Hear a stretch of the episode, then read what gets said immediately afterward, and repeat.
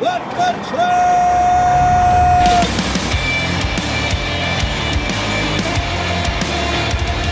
You are listening to What the Truck. Are you ready to truck it? Welcome to Monday. Welcome to your Nooner with Dooner. Before we get into the hellscape that is trucking, let's look at the good side. Let's look at the good side of the world. I showed Big Rig Bruce's little big rig that he made for his son a few episodes ago. A lot of people have been asking about it if they could see some more action out of it. So, hey, it's Monday. Take a look. Here it is rolling down the street. I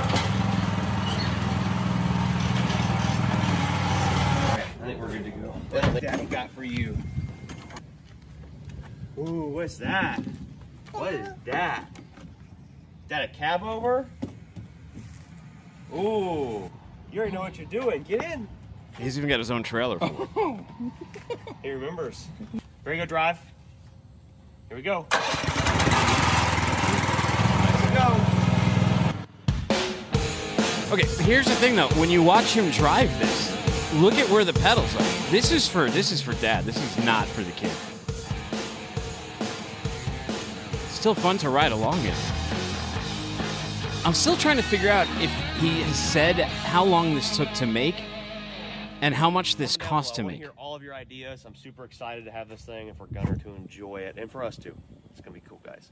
Yeah, for you too. I know. Let's say you don't have the time to make something like that. You're not as handy. Just go over to Tractor Supply in Cleveland. Will Jones sent me this. He was in the store and he said, "Look, you can get your kid their own E Cascadia, only 379 bucks, probably a little bit cheaper than that other vehicle."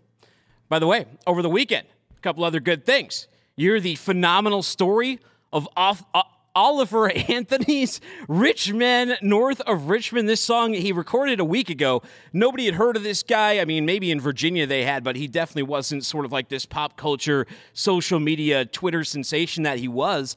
Video takes off on Friday. By Saturday, this song is number one on iTunes. He's got three other ones on there. I think he has four now. He's on the Spotify charts too. Over six million plays on YouTube.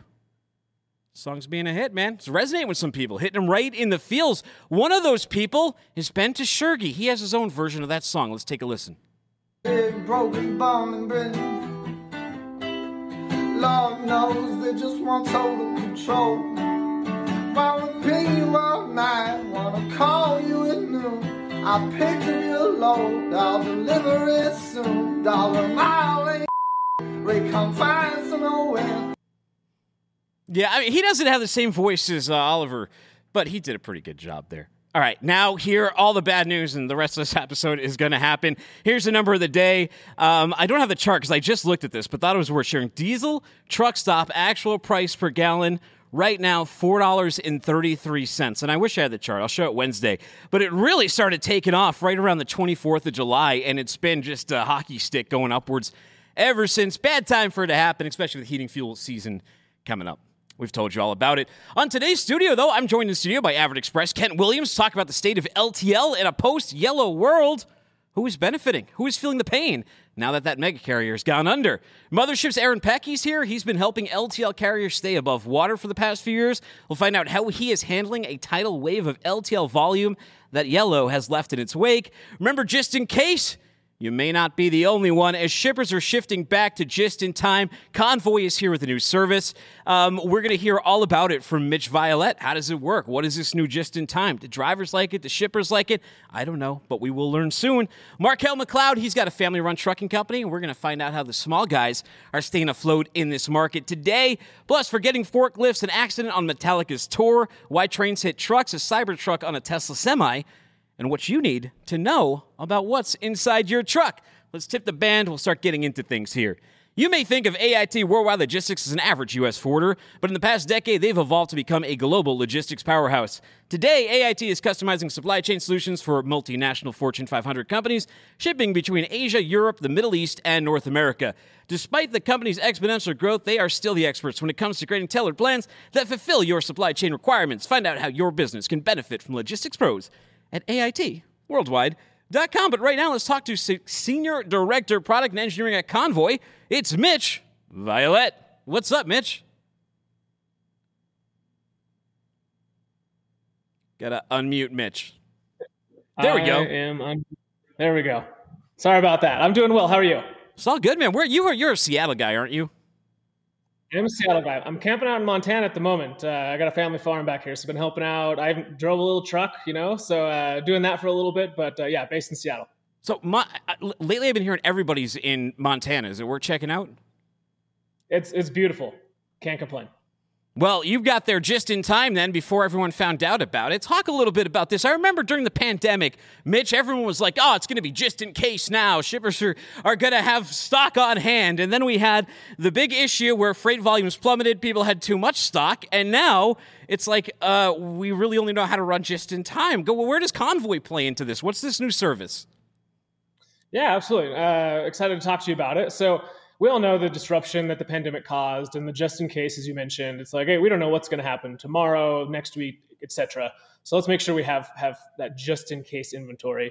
So uh, but over the last couple years we've seen things start to or last year we've seen things start to normalize. Shippers are getting rid of that excess inventory and moving back to be more lean right? Manage that a little closer to the belt.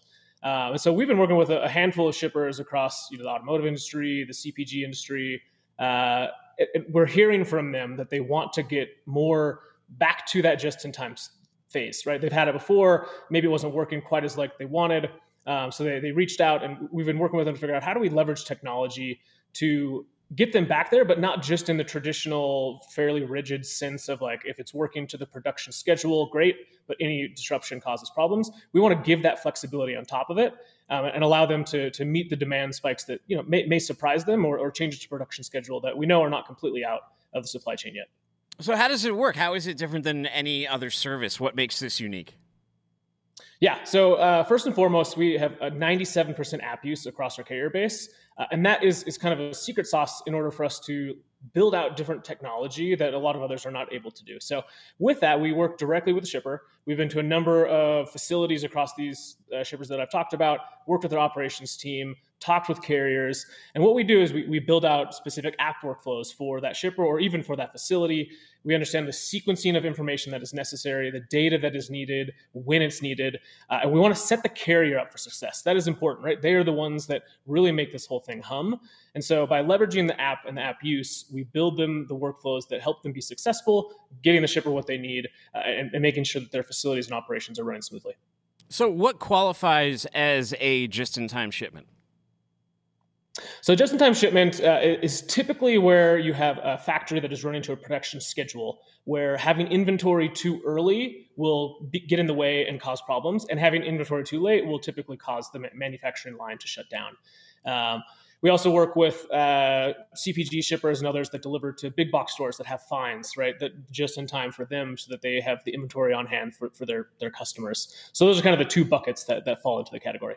Interesting. So, what can go wrong in just in time, and, and how does like a software solution like this help enhance my business if I'm a shipper and help prevent problems that could go if there wasn't such oversight under a new product category? Yeah, so you know, back in my early days, I worked at Boeing and responsible for building out the manufacturing line for the 787. And the, the two big things that were problematic is when you got a bunch of inventory too soon, there was nowhere to put it on the factory floor. You were leveraging that space on the factory floor to the max in order to keep your manufacturing and production lines running smoothly. So inventory too soon is problem one, and then obviously not getting it in time, having to shut down the line uh, causes people to wait around, and it's very expensive. So those are the two problems uh, that we really go for. Uh, and then working with the shipper along that production schedule, we know that the flexibility is necessary um, when things do change. So how do we leverage the technology to proactively identify issues? So we can you know, our ML and AI to identify where a carrier is through our, our app use. We're able to identify on the ground issues and use that to proactively communicate with the shipper and work through issues, as well as um, working with them when when their plans change. So if we expect to get there at 8 a.m., but they're like, hey, we've had a problem, it's not getting there until 9, 10, our connectedness across our technology, our carriers and operations allows us to work with the carrier to make sure that we're um, still servicing the shipper per their needs of that production schedule. We have a little pushback from uh, driver in the comments. I think he wants to just know more about the driver experience because he said, not sure how many drivers will take upon these loads. Maybe if they are 20 to 50 miles long. Um, I don't anything more. I'm not sure. What happens if you pop a tire? So, in terms of this this comment by the driver here. How does it work from their experience?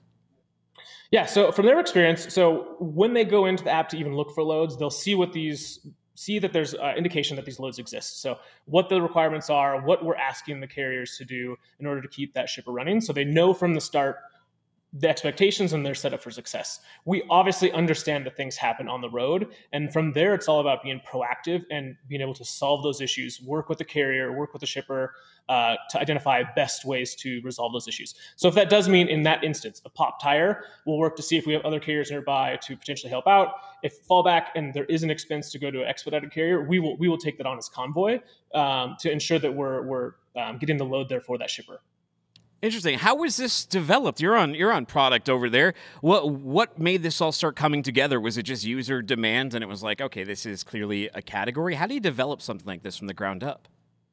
Yeah, no, great question. So, uh, yeah, I'm here speaking on behalf of you know a, a, ton of people that have been involved in this. But really, where this came from is you know working with these shippers, uh, you know, specifically the automotive ones over the last year. We just noticed that something needed to change. So we did a number of uh, you know factory floor visits understanding what they needed talk with their ops team. How is the sequence of information uh, needed in order to make them successful? From understanding when the load's going to show to the check-in process to the information that's needed on trailer buls etc whatever that facility uh, may need we work with them to identify that process and then we turn that into technology through the app build out an app workflow so that the carrier uh, understands and, and is guided seamlessly and simply through a workflow in order to help solve those problems. Mitch, how do people learn more? Yeah, if you want to learn more, uh, you can go to convoy.com slash blog. There's a, a, big blog post on it, going into more detail, talking about the potential savings, uh, how we how we how we did it and how we approached it, uh, and then happy to, to chat more.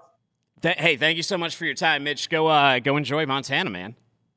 I will. Thank you very much. Thanks, Tuner. Take it easy. All right, everybody. Meanwhile, what do we got here? We got a Tesla Semi. Mostly a Plaid. I think the Plaids were like the higher end models. We got a Tesla Semi pulling a Cybertruck here. Kent, I actually I canceled my Cybertruck pre-order about three weeks ago. I did. You know, it's been taking so long. My kids are six and eight, about to be seven and nine. We got two labs, and uh, had to get the minivan technology though when it comes out. How to get the minivan technology. Yeah. Ken, introduce yourself. Welcome to the studio. I uh, appreciate it, Dooner. It's great to be here. I love your show. Um, I'm Kent Williams. I'm the Executive Vice President of Sales and Marketing for Averitt Express, and I have been with the company 38 years, so I guess that makes me, excuse me, 36 years. I guess that makes me a lifer, though. So just, just, just drove down this morning for just an hour and a half down uh, down the Cumberland Plateau. Beautiful drive to, to, to here in Chattanooga. You are another Tennessee company, right? You're over in, is it, yeah. was it Cookeville? Ten- I'm, Cookeville, I'm a yeah. Mass guy, so I'm just kind of Okay. learning Right. the lay of the land, but I, I've been here like four years now, so I don't have many excuses. But one thing I have learned is everything is like 90 minutes to two hours from Chattanooga. Chattanooga's in a good location, and no doubt about it. So. So tell us a little bit. First of all, what's good at Averitt Express? There was uh, because something I know about you is back in the day, your lineage extends all the way back a long time in LTL, all the way back to Yellow. You were a Yellow employee. Yeah, I, I was. Yeah, Yellow. That's where I got my start. Uh, they, they actually hired me straight out of Auburn University's transportation program, and with Yellow about two and a half years. And I moved around several locations. They finally said, "Hey, we want you to be the uh, uh, branch manager, terminal manager." And I said, "Great." And they said, "It's a little town called Cookeville, Tennessee." I'd never heard of it, so off I went. And uh, in those days, Cookeville, I, I thought I'd moved to Mayberry RFD, but uh, it's uh, you know uh, obviously it's Averitt's home office. So one thing led to another. I started seeing those guys around, and um, I just I just I could just tell they were really small, didn't have two nickels to rub together. But I said, these guys are going somewhere. This is lightning in a bottle, and here I am. So, but for me, it, it is sad seeing the, you know the demise of Yellow because that was where I got my start, and um, I had a lot of friends there. Obviously, a lot of them have have since retired and moved on, but um, sad time in the industry, but. Uh, you know, the, those of us that are left here, we got to make sure we provide customers with solutions and, and, and have the capacity available and, and, move on from here. But I, but I do feel for the people. I, I, uh, it's hard to imagine folks there a, a long time and all of a sudden they wake up one day and don't have a job. So Thirty thousand is a lot, and Yeah, the, yeah, I mean the yeah. only saving grace, at least this is was wasn't a situation like we hear with some carriers,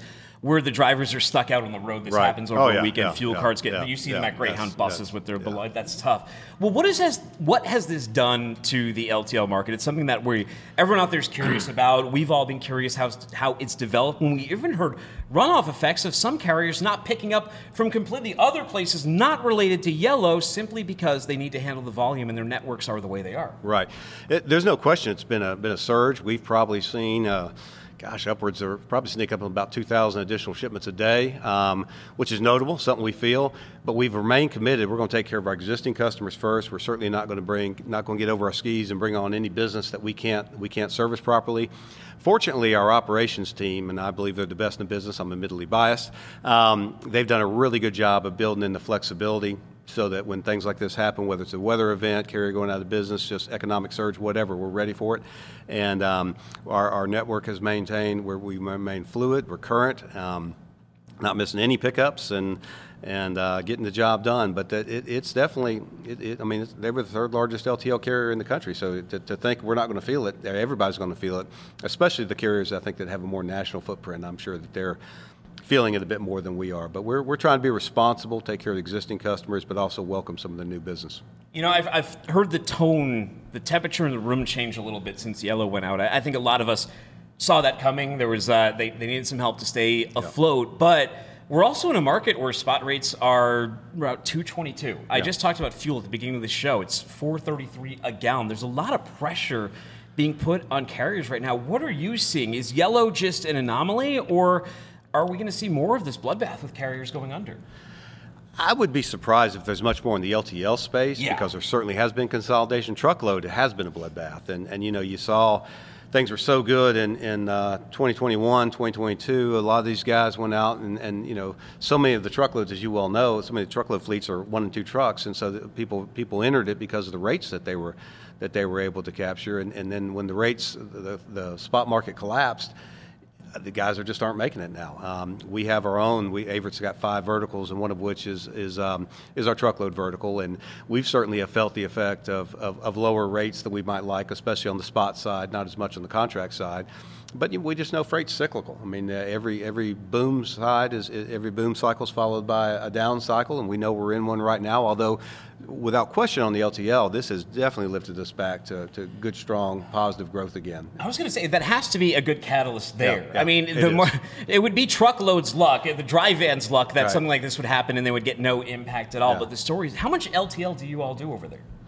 Uh, it is our largest vertical. It's about Yeah. probably 68% of our business. We do um, well north of a billion in just LTL revenue alone, uh, in addition to the other verticals. So, um, you know, it's a it's a big chunk of our business. It's often the way we get introduced to customers, and then we'll expand with our other fleets of services, which is our full truckload offering, our dedicated fleet. We got about 1,200 drivers do dedicated fleet, full truckload. Actually, part of the full truckload is a concert tour uh, division on yeah? tour logistics. So that's fun.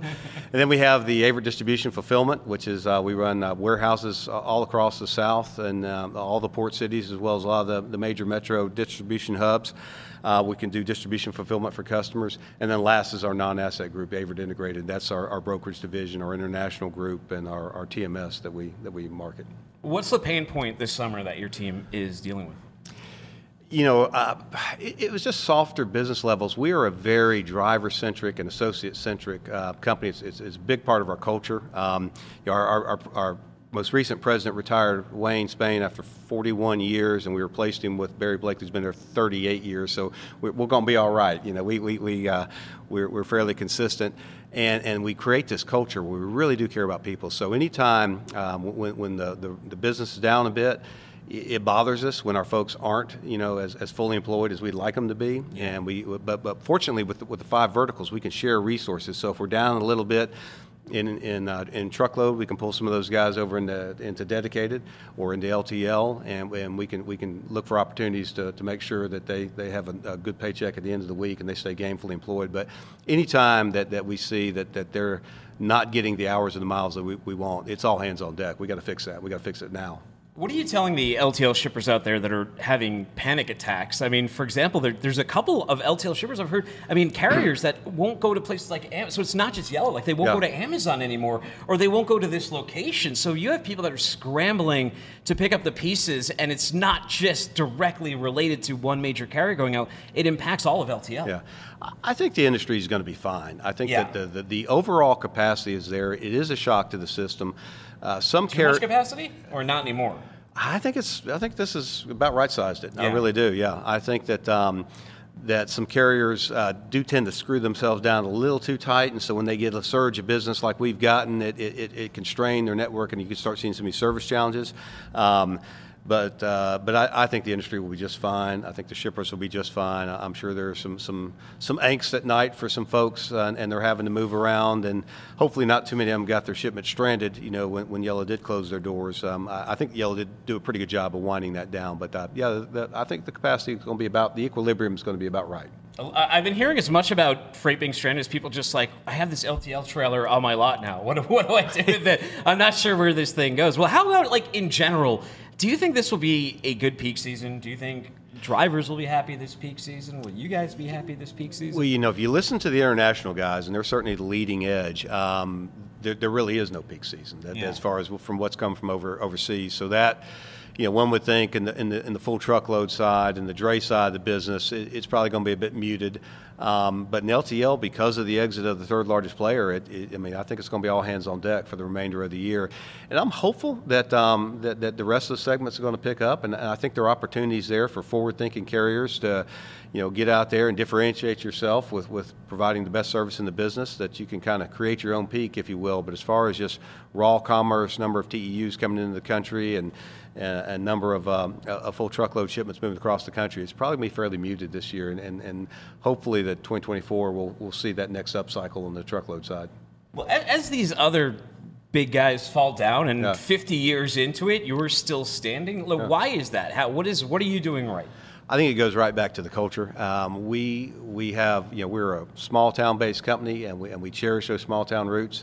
Um, you know, the, all of us on the, the leadership team, we're all 25, 30, 35, 40 year guys, and we care deeply about our associates, especially our drivers who, who are the customer facing contact.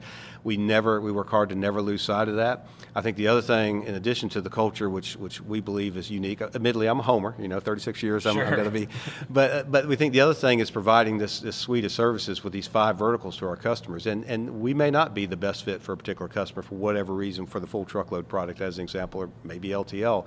But one of the other ones likely can be. And where we find the most value is in we can leverage that relationship and we can get in there with multiple services because there we can share drivers, share equipment among verticals. And so if you know we get into a heavy vacation season or some of our customers, they they definitely have a, a if they're the retailers as an example, they will have a peak season. We can we can divert drivers and assets from one of the other divisions, get over there and, and, and never miss a beat. Now, you mentioned the culture. Does that like what's your turnover rate? Because we always decree that on here. We always yell about. You know, when people come up with a driver shortage, we're like, well, this is also an industry with 100% turnover. Like, Yeah. maybe if you focus on keeping some of your drivers and employees around, you wouldn't struggle as much. The, statistic we are the most proud of is that 17% of our total associates, uh, we're almost 10,000 associates, have been with us 20 years or more. That's significant. That's significant. Yeah, that is significant. You know, certainly in the over the road truckload space, we do have more, but we're still well below half of the industry average. I mean, that, that is just a tough job. Um, but, you know, what we are doing, which is unique, we're um, actually going through a redesign of our, of our truckload product to really maximize driver home time. And we're using in, in markets that have the density, we're actually having uh, truckload drivers that are hourly based, and they're the ones that are customer facing, going out, picking up, and delivering the loads. And, and with the, uh, the drivers that are running between facilities or, or, or, um, or drop lots or power centers, um, we're trying to do as much as we can to get them out and back at night, or certainly home multiple times uh, during the week. We've always made sure we get our drivers home every single weekend without fail. And with, with the, um, the uh, new initiatives we have, our goal is to get them home, if not every night, you know, multiple times during the week. Uh, again, we're very driver centric, and um, we're going to we're going to keep doing all we can to do to do that. And we and we also believe we can improve service to the customers by doing so. I mean, when you've got this fleet of, of, of hourly based drivers around, there's no such thing as well the drivers, you know, he ran out of hours 80 miles up the road. No, he's right here in town, and, and you know, in the big market, there's there's there's 10 of them that can, that can pick you up at a moment's notice. Um, we, we've got a real high ratio of trailers to tractors, so our ability to spot and drop uh, equipment is really high. So um, I think just thinking, just trying to re- engineer the company from the driver's perspective, uh, obviously, and still run a profitable business, has, has served us well over the years. Has the bad market sent a lot of drivers your way? Anecdotally, a lot of the drivers that I speak to, a lot of them complaining about the OO life, the lease purchase life right now, those bad rates. Some of them Yeah, like that yeah. shelter of being a company guy now. I, there's no question. Yeah, I, I think it is very difficult out there to make it on your own, and um, w- with the rates that exist. So, to come on board to a company that's got good benefits, treats you well, really cares about you, we've, we've absolutely. Um, in fact, we're you know there, there's there's no question there's a driver shortage out there, but we do really well with, with being able to uh, stay fully staffed in all of our divisions. Well, there's definitely a good driver shortage, and if you're keeping them on the ranch, they're probably some good teammates. Yeah, yeah. How do people reach out to Averitt, learn more, connect with you, and take advantage of your services? Yeah, uh, Averitt, AverittExpress.com or Averitt.com. They both work. Um, just love to have you reach out via the website. Um, you can shoot me an email at kwilliams at Averitt.com and um, love to talk to anybody, whether they're looking for employment or, or prospective customers. We've got a lot going on over here, and it's, uh, the future's very, very bright. Sure looks like it. Well, I don't have any shades for you, but I do have a brim on this hat, and that can keep some of that sun out of your eyes. Absolutely. Ken, thank you so All much right. for coming on the All show. right. Well, I appreciate it. Appreciate Let- your time today. enjoyed spending time with you. Take care. All right, thanks. Have a safe trip back to uh, Cookeville. All right, Tennessee. Tanner. I'll Thank have you. to go check it out. All right, China, India, v- Korea, Vietnam, Belgium, the Czech Republic, France, Germany, Italy, the Netherlands, Switzerland, the United Kingdom, Canada, and Mexico. More than 2,700 AIT worldwide logistics supply chain experts are stationed in these countries, and of course, in offices across the United States. And in 2023, they're adding even more global locations as the organization strives to make it easier than ever for companies to ship between Asia, Europe, the Middle East, and North America. If you're ready to create a shipping program as unique as your business, as unique as yourself, you can learn more at AITworldwide.com. All right, elsewhere. Look at this guy. This is when this is this is when Markel over here is trying to trying to speed out the lot, and he just can't get some traction because it just it just right. This lizard can't. Get, he's got to use his belly, but he's on the marble floor, and it just won't happen. But look at this. Look now he's back on the surface. Good guy. Speaking of lizards, man, we got Markel McCloud. I know him as Kel Boogie. What is up, man? You look great in person. I Oh, we- appreciate the compliment, man. you think you can move like that lizard? Nah, nah, nah. I don't think I'm agile like that. I don't think I can move like that. no, you let those ones stay in the parking lot, man. Well, introduce yourself, people who may not have met you before. I think it's your first time on the show. yes, sir. Yes, sir. Well, I'm Markel McCloud. Um, run a small uh, trucking company, family owned. Uh, been in business probably, uh, I think going on um, 18, I want to say 18 years. Um, I took over kind of the operations side. So um, yeah, that's that's pretty much in a nutshell. We're in a niche area, so uh, I was you know watching, listening when you guys talking about you know spot market rates, and I see that, and it's just not something I'm used to. I never even had to look at a low board. We're so in a how- niche market, uh, uh, hauling bulk cement, um, uh, cement, slag, fly ash, and uh, that's pretty much a niche area, and I I love it for that fact that it's a niche area, very unique. How did you guys get into cement? I think that if I understand correctly, this is a family run business, is it not? Did, did your parents run a trucking company? Yeah, my dad. He's um coincidentally enough, um, my dad used to drive for UPS, and I always wanted a UPS uniform. Um, so he Those he- are looking he pretty good right now, Mark. Markel, those are looking those blue, man. That's that's uh, you got to change the dating profile. I hear. yeah, um, uh, but yeah, my dad he he started the trucking company. He started off with dump trucks, and then he um you know went over the road for a little while. Um, back in like 2008, so uh, we've seen a lot as a family in the trucking industry, and he's seen a lot just being the driver. And then he pretty much came off the road probably uh, when I was like in middle or high school, and he ended up landing in that niche area where he's been uh, ever since. We've been servicing the same customer now, uh, I believe, probably for like 11 years now. Oh wow, you guys are in good. You guys are in really good. Yeah, yeah, yeah. How does the cement game work? How does Holland Cement work? Um, uh, people, we have bulk tankers, and a lot of times when uh, guys do call and uh, reaching out for employment, um, a lot of people think you uh, need your tankers uh, endorsements. You actually don't. Uh, like I said, it's definitely a niche area. Um, we're pretty much uh, we, our customer right now. Uh, one of our main customers Monumental Concrete. Um, also, Cheney Enterprises is uh, it's the DMV based company. So if you look those companies up, uh, you'll be real familiar with them. Um, pretty much, you know, it's like I said, it's uh, ongoing relationship. They pretty much call, let us know what loads they need, where they need to get it from, and, and we get it to them safely and efficiently. How many trucks do you guys have? Two, you said? Yeah, we have two. Um, typically go between two to three drivers. Um, we did. We still experience a, a slow season, kind of like um, you know the industry and, and all. Uh, I've talked to guys, um, you know, my dad's friends and his resources that you know now inherently are mine. Um, talk to them and they say the same thing. This has been the slowest they've seen it, and these guys have been in it, you know, skinning the game 20, 30 years, and it's the slowest it's ever been. So pretty much right now, I like to keep it at two drivers, just like uh, the gentleman you had on before, uh, I like to think of it as driver eccentric. When people got into this, get into this industry, the first thing they think about is the money they can make.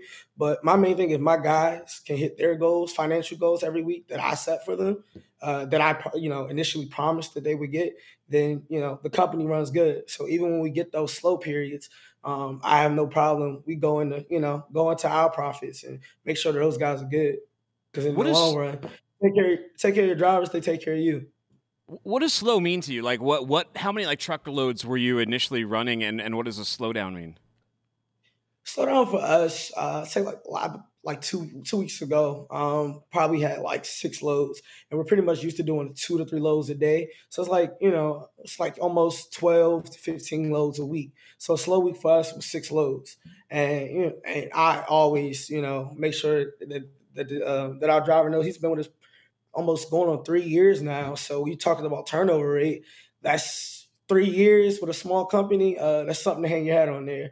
And um, it, when we hit those slow periods, I make sure that you know that you know I'm, we're still gonna make sure you're good. How do you attract drivers at a small company like yours? Um, at first starting out, it was definitely uh, when I got into it, it was definitely difficult. Um, everybody, I feel like everybody goes into it. You start off that 1099 thing, but uh, especially the, the kid, the, uh, the guy with us now, he's been with us since that, and just to see the progression. Um, you, you try, I open, try to have an open line of communication. Uh, I think that's very important. Um, these guys are out there risking their life, hauling eighty thousand pounds up and down the highway um, every day. Very dangerous job. Um, just just trying to be understanding. Because uh, me personally, I, I, don't grab gears, as my dad would say. Um, I don't have a CDL, so some of these things I can't firsthand experience. But I just try to put myself in people's shoes and uh, try to be empathetic to anything that people might have going on. One of the things we did do uh, that kind of got the phone ringing um, we purchased our own tanker, and uh, it was bulk tankers is kind of unheard of. You put the, of course, you see the drivers want it on the drive-in, but I put like the drivers want it on the bulk tanker, and that pretty much got the phone ringing. Craigslist is probably for a small business. Tell people all the time, trucking Craigslist is probably still the best thing I think uh, to you know to get drivers because indeed just for a small company it's so expensive. I would get pay like three hundred dollars for five people, and then uh-huh. it'll be people with without CDLs. I whenever I use those like ZipRecruiter, anytime I try to find a job through one of those things, like from just the user experience, I can't even imagine the owner experience. The user experience, I just feel like I'm sending things off into like the ether. Like I have no idea who even sees it, where it goes. When I was hiring people over here about a year and a half ago, I used, and they were useless. I instead I just went with the resumes that I you, got from you, like people on you Twitter. Didn't pick up my app. you didn't pick up my app when I applied. I didn't pick up your what? My application. You didn't. I didn't get hired when I applied. Oh, man. Well, we'll have to get you on on the next round. Well, let me ask you something. How do you? Uh, when when you see business slowing down, you're looking at the operations. This. How do you stay smart? How do you start running the company smart? Um, with with all big businesses, like um, you, every business does did, it. We seen it, and with a lot of tech companies, you start to you think about layoffs. That's the first thing uh, sometimes that people start to do. You just try to get smarter with your uh, with your spending on you know on you shop around rate like insurance is coming up. Make sure you're shopping around for better insurance. Making sure you're doing um, you know, doing different things to stay on top of your toes rather than stay ahead. So that way, if hard times do come, you're not, you know, it doesn't catch you by surprise. Smart move. Well, hey, who should reach out to you today? Who do you want to uh, to contact you? Um, anybody, man. Anybody interested in trucking, small business. Um, small business looking to start up, you know, uh, my Twitter handle's right there. I'm pretty open um, on answering people's questions. Uh, I always tell people out, out the gate, um, as, as, you know, this this is a, a cut. I wouldn't say cutthroat, but this is a tough business. Um, I feel like if you can run a trucking business, man, uh, you can run any business. Uh, I'm trying to call Elon and tell him make me COO. Ooh, maybe he can put you in the cage. You want to get on the under? Who do you want to fight in freight? Who can we put you on the undercard with? In freight? Ah man, that's that's a tough one. Like I said, these these guys are different out there, man. I stand behind the computer.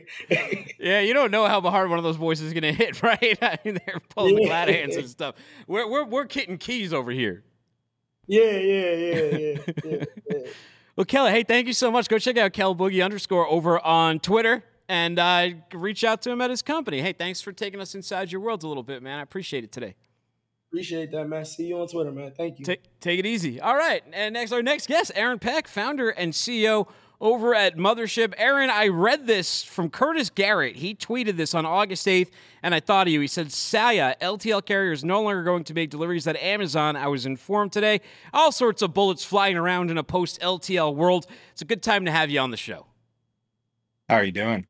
Um, yeah, isn't that crazy, right? An LTL carrier starting to tell you that they're not going to be making pickups anymore. And I think this is this is true for a lot of um, folks looking to find another provider now that you know their main provider in many cases yellow is gone and you know you're looking for uh, someone to come save the day and pick up the freight and basically every ltl carriers tell or a lot of them are telling you hey sorry we're at capacity we just can't do it right now i think that's a we live in a very interesting time heading into peak season and having a hundred year old carrier with tens of thousands of employees that a lot of folks relied on um, just go up in smoke. It, it it's super disruptive uh, to to the to the industry.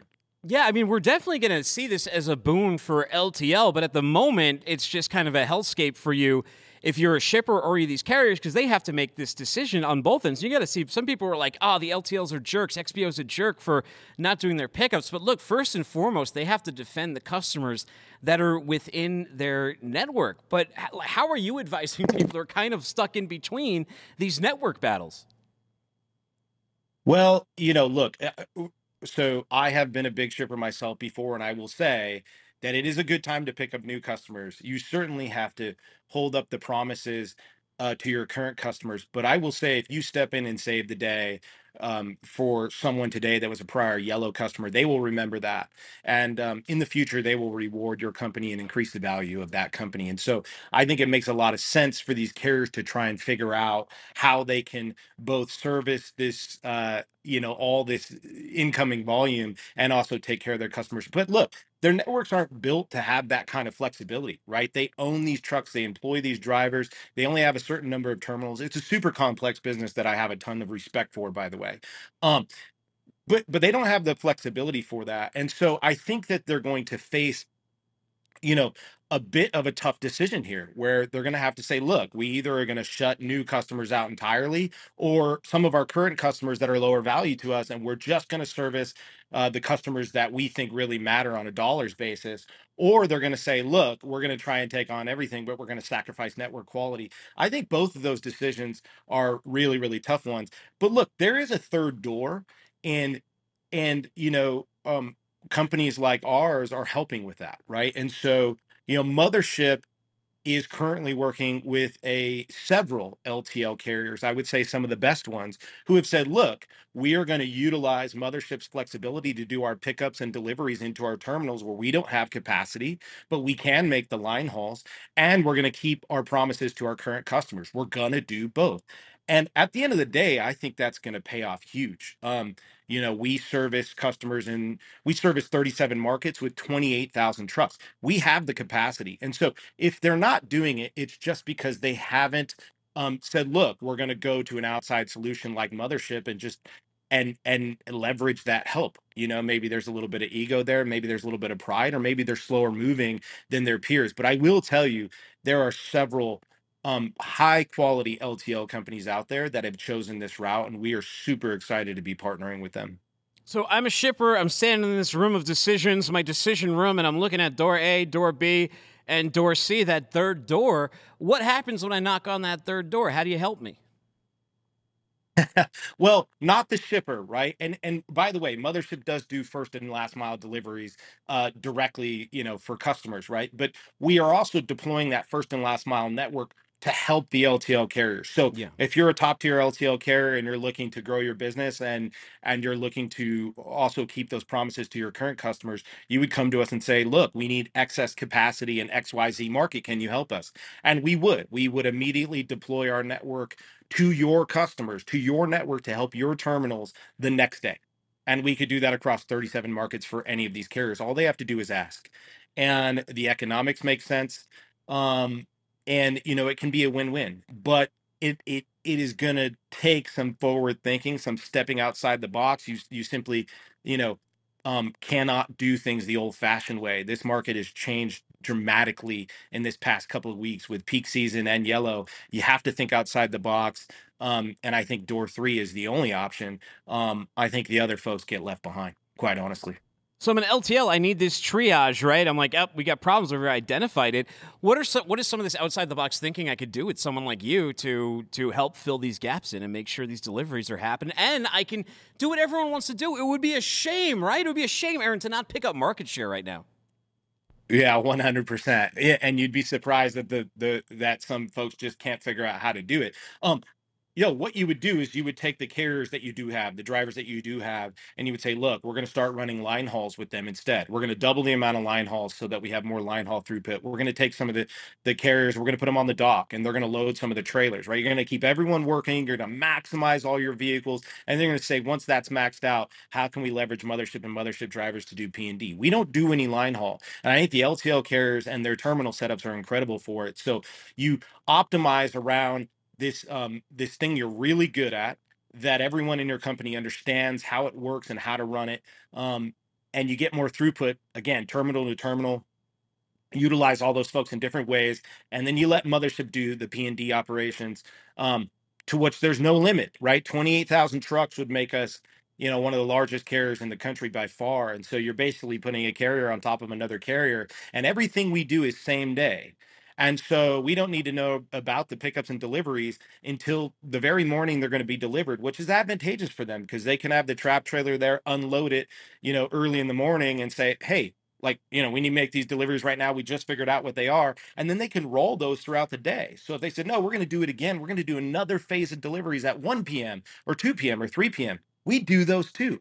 Typically, the carriers stop making deliveries at that time. We can keep it going.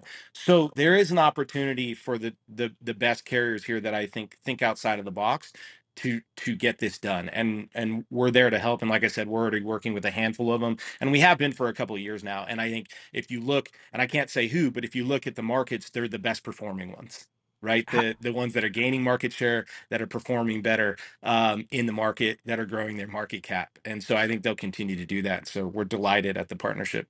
Now, the smart companies already started or put plans in place to start moving freight from Yellow in June. We're now at August 15th. The company's officially been bankrupt for a little over a week now, uh, known bankrupt for at least two weeks now. What is the opportunity and how long is this going to last for LTL carriers to pick up this market share and roll it into their book of business? How long is it going to last? You know, that that's a tough one. I think it lasts clearly through peak season. I think you see a lot of fallout. You know, a lot of the effects that we saw in COVID, where people were struggling, just the companies were struggling to deliver things on time. I you're just going to see that again. It's interesting, right? Because we were just getting to a point to where there wasn't a lot of freight moving, and so all the networks on-time performance started to go up again, and things felt great. And I think now you're going to be right back smack in the middle of that. Where is my freight? What's going on? And there's going to be a ton of excuses, and they're going to be legitimate ones. They're going to say, look we don't have the infrastructure for this kind of volume to come in. So I think you're going to see it at, at, at least through peak. And I would just say this I think that you can look around the industry and you can see some more of this coming down the pipe right? Maybe it's not this year but it certainly is in the next 36 months. This is not this is just not the last carrier right? I think you will see um, the union impact more carriers. Um, i that's just going to be the truth Now, is it scary to work with a union carrier right now? Is that existential dread out there, or shippers thinking that way? Well, look, I mean, I think if you're a customer, you ought to think this. Like the the way uh, companies work, you know, the way the way you take care of your employees and you get money is by servicing customers in an incredible way. You start with the customers, right? And that if you give customers incredible service at a fair price and you continue to do that better and better over time, the customers reward you with loyalty and with their money. And when they do that, the company becomes more valuable. And then the company can take that money and reward their best performing employees and so on and so forth. And so it's a cycle where you create a better machine over time. But that's not necessarily what the union incentivizes the carriers to do. And so over time, what you see is the unionized carriers, the service actually degrades, and you have customers coming off of those and going to carriers that are doing it the other way. Um, and so I do think, yes, if you want a customer, uh, if you're a customer and you want the carrier to be 100% focused on servicing you and no one else, then you're going to want folks that aren't living under bureaucracy and red tape. And so you're going to want those folks that are trying to build a cycle of a more valuable premium company over time that are optimizing around you. And because of your loyalty and because you're coming there and shipping with them, they're then using that money to build a better company and take care of their employees and increase the market cap of the company. Which, by the way, many of these employees and sometimes, you know, most of them have shares in the company. And so, what better way to, you know, to grow the value of of of basically everyone, um, but to grow the value of the company, right? And so I think uh, you're not seeing that in other places. And so yeah, if I'm a shipper, um, am I choosing to ship my freight on a union carrier? Probably not. By the way, you know this comes from someone whose father was a union iron worker all my life, and I have incredible respect for the workers in the yellow case, which I think many times the workers get caught in a rock and a hard place between a overreaching union and a really poorly run company and and they bear the brunt of it. The, folks that are uh, you know uh, are, are least able to bear the brunt of it end up bearing the brunt of it. So i have a ton of respect for the hardworking people that do these jobs um but i but you know i i'm a shipper i'm shipping with someone that doesn't have the red tape that's focused on me as the customer. They have no other you know they serve me. I am the customer and that's all they're in service to um and so i'd be focusing my freight around those companies for sure Yeah, I mean, when you talk about Yellow and the Teamsters Union there, I mean, at least in that instance, you have a pair of losers. I mean, bo- both people lost. Neither got what they want. Company's out of business. End of story. I mean, that's that's just not that's just not a win. What are for shippers out there looking for red flags? Like, in what are what are your red flags? How do you flag a carrier? What makes them get blacklisted from uh from mothership? well, well, look, I mean, are you talking about, uh, you know, L, our, our own carriers? Look, uh, you know, carriers on our net, network in general, you know, when we're looking for carriers, we're obviously looking for top tier carriers that Yeah. are, you know, um, delivering on time. Look, you know, this is actually kind of a really cool point. You know, we do things like track on time percentages in real time. We know if the customers are satisfied with that carrier. We know if they're running their route on time, et cetera, collecting the right signatures. We know if they're damaging damaging freight higher than the rest of the network. And because again, we're not stuck in a bureaucracy with red tape, whatever, um, we reward the best performing drivers with more customers' freight. And the worst performing ones, well, they just come off the network right away. Right. And there's no red tape. We're not going to go ask anyone, hey, can we fire this person and and you know sign a bunch of paperwork these are all independent carriers and so really you know their whole business um you know uh, their whole livelihood depends on how well they perform and that's how it should be and then what you see from them is just this incredible performance this super high quality um you know it, they're living the american dream you know they bought this truck they're supporting their family they're trying to grow that business and that shines through in the customer experience in a way that it probably wouldn't in many cases with the company driver now that said you know, I I've interfaced with a ton of yellow drivers and and and all types of folks in the LTL world, and some of them have been absolutely delightful, super respectful, crazy hardworking.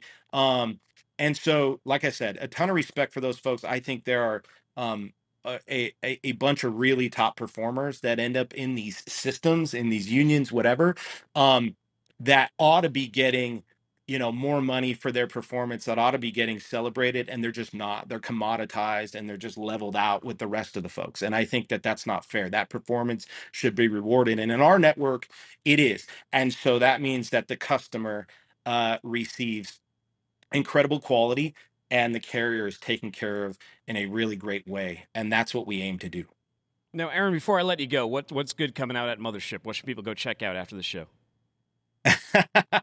uh, look, you know, we are, you know, still doing our. Uh, I think what's good is that we still do this incredible same day service, and that our standard is same day. No, but look, you know, customers can get instant real time tracking, uh, instant deliveries. They can share that tracking, um, and it's all at an incredible price across 37 markets. So you get same day delivery at scale with a click of a button, and an incredible kind of consumer level um, software to use. It doesn't feel like enterprise software, right? It feels delightful. It's like using your Apple TV. And so it's a game changing experience for these people that I think are left in this enterprise cruft um, and they're used to how freight you know has typically worked and i think it's just refreshing and so uh, yeah i would i would suggest uh, you know people give us a look at mothership.com and and um, you know again we're happy to help these ltl carriers uh, keep you know their the on time promises to their customers and uh, we're going to keep doing a ton of that and um, you know just uh, hearts out to all the folks that were affected by this yellow thing it's just terrible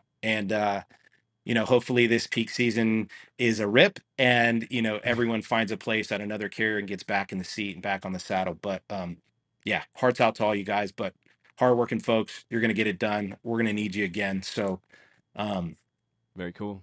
you know Thank you, stay Aaron. with it Thanks, Aaron. Thank you for stopping by the show today. Appreciate it. Enjoy the rest of the week. my pleasure man Bye-bye. Take care. Take care. I, you know, I, I didn't even mention, I didn't even mention 99 with an anchor this time. I didn't, I didn't mention the, the band. But if he does play at that, that emo fest in Vegas, I might have to go down there with him. All right, let's learn a few things before we leave the show today. Here's a few things you might not have Some known things about that regular semi-truck. people might not know about semis. I'm going to show you guys a few things that you might not know if you don't drive semis. Did you know the cab of our truck is actually on airbags? It pivots up there and it rides on these airbags with a shock. It helps to smooth the ride out when we're going down the road. Also, most modern trucks are now airbag suspension. They either have the big bags like these or the little half size ones. Or some highway trucks have the leaf air. It's like a leaf spring with an airbag. How do the airbags stay level? Well, most trucks have an air leveling valve. This little valve right here automatically inflates and deflates the bags to keep them at a certain ride height. I may have two. I do have two. That's because I have two different modes for standard height and raised height. Some trucks have air cleaners on the outside of the truck. Most trucks hold between two and 300 gallons of fuel.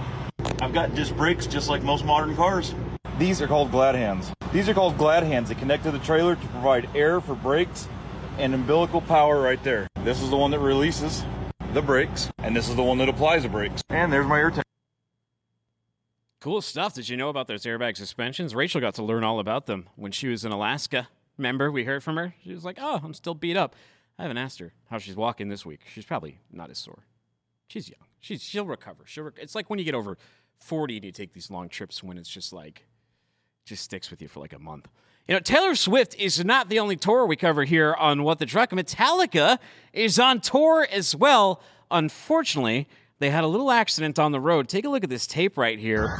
The Rock Revival reports trucks hauling gear from Metallica's current tour were reportedly involved in a major accident on Tuesday. That was August 8th. The trucks were en route to State Olympic in Montreal, Canada, from East Rutherford, New Jersey, when um, it got into this little wreck over here. There were reportedly no injuries, though, according to a social media post by John Kish. It isn't clear how much damage was done or was inflicted upon the band's equipment, but none of the band members were involved in this incident. The, the tour company said some brackets for moving lights were destroyed. They rented follow spots from Solotech. Everything is up and ready. Unfortunately, these were not my friends over at Show Motion. I asked Mike over there. It's actually an upstage truck that had got into this accident here.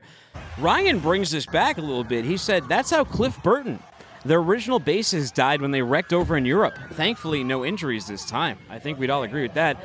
Jeff says, as a call as a car hauler, this really hits close to home. Glad everyone was okay for sure. Yeah, I 100% agree with that. Good on you. Don't need that creeping death coming on. And good point by Ryan to bring back that Cliff Burton thing. Hits a little closer to home when you're talking about Metallica. Um, let's look at a little excellence right now. Let's look at a little forklift excellence in action. Look at this guy. Can he make it in there? Mark thinks so. Mark knows this guy. Mark says this guy is a legend. We'll see about that, Mark. He's got it. He knows it's there. The only danger was uh, the way up. But look at this. Nice turn in. Didn't have to do a blindside back. Turns it right around. Kamal Kumar. If you have the skills, nothing is impossible. Chief boss, I need to hire this driver as soon as possible. Tank, this driver is a PhD in physics. Agree? Keep that agree stuff on LinkedIn. Lars Hansen, I've done that with a 40 foot container. Ooh, where's that clip? Send that to me. I'll play that one. Primo says, I can pick up a quarter off the ground with a forklift. And someone under him says, BS. Can any of you out here pick up a quarter with a forklift? My warehouse crew? Warehouse listeners, you can. Email me, tdooner at freightwaves.com. Neutral Planet, after I do my PhD, I want a, I want a forklift license. You got to play a little Breath of the Wild, a little Tears of the Kingdom. That'll get you up to speed on the physics. I like what he's doing there. All right, now before we send you home for the day, actually, let me mention something before I, I play this one. Maui, haven't mentioned Maui on the show. Still a big issue over there. I know uh, Joey said he didn't have a comment about it, but I do. Please help out if you saw Friday's show. Monica Thornton from Seawide Express. Seawide Express is putting together an airlift and uh, sea lift relief for over in the area. You can help too. Also, check out Miami Food Bank and a couple other things. The death toll keeps going up on there as the fires keep raging. All right, let's look at a forklift fail. Guys driving down the road here, crosses the intersection, and a forklift rolls right out the back, and this driver has no clue. The guy whose dash cam's on is beeping, though. Incognito Mike says, Well, this goes back to my theory of get what you pay for. Remember, we just a bunch of dumb truck drivers, and it shows sometimes. Now, here's a crazy idea. Go with me. How about we train them like professionals, pay them like professionals, and retain them like professionals? Exploding Possum. I watched a guy pull from the dock, make to the security gate with the forklift driver still in the trailer. This is a team drive now, trying to get the guy's attention to stop and back in again, but he kept going. Common problem. I used to open boxes when I was at Talbot's. I'd have to open um, like sweaters and like boxes of dresses and stuff that would come in, and you it, it was um, surprising how often you would find like a box cutter or someone's employee badge from like a factory over in China inside one of those things. Easy to forget stuff in this business. NFL Insider Big Big Chef says one of my worst fears: the green light not being accurate. You just take off down the road, you got that guy with you. Mike 18 Wheels. Even when I had a green light, I look underneath at the door to make sure the dock plate is down and not in the trailer before I even move an inch. Jeff, okay, I'm not going to say anything bad about the actions of someone else because I've had my fair share of what the F Jeff moments, but damn, how do you just drive off without securing your damn doors? That's all. Mr. Chips, guess what? If the light's green and the glad hand is free, I'm a bounce. Note, there was no operator on that lift truck. Mr. Chips also says, seriously, I'd be more concerned with the driver making sure his doors were closed for any general freight, not even having a forklift back there. And Glenn says, you never forget your first ride in a box, in a dry box on a forklift. After that, you double and triple check the dock lock. And Jeff Dickinson said, unfortunately, I saw this happen with a forklift driver at the dock. The truck driver pulled away while the forklift driver was coming out of the trailer and he hit the pavement hard. He had a compressed spine from the injuries. That's why I'm a big advocate for airline brake locks and chocks, and that power unit is unhooked and an emergency cone is put at the nose of the trailer. I've seen some wicked crap over the decades. I would not want to be in the traffic manager's shoes when this call comes in. So much hate. All right, everybody, let's look at a truck versus a train right now. I know there's a lot of conspiracy theories. Do we have the train? Did I not put that one? Truck versus train? We got it? We don't. I might have to show it Wednesday. Of conspiracy theories about trucks hitting trains, but I got a good angle on how this usually happens. I thought I put in the rundown, but maybe not. So, hey, something for Wednesday. We're almost out of time anyway. Now, you're right. I didn't get that in there. I'll get that in there Wednesday. I'll just put a reminder myself. In the meantime, here's a reminder to you. Follow me on Twitter at Timothy Dooner. That's D O O N E R. Follow the show at FW What the Truck on TikTok and everywhere. You can find the video version of the show on FreightWaves YouTube. You can find the rest of this uh, wherever you get your podcast. Take care and don't be a stranger.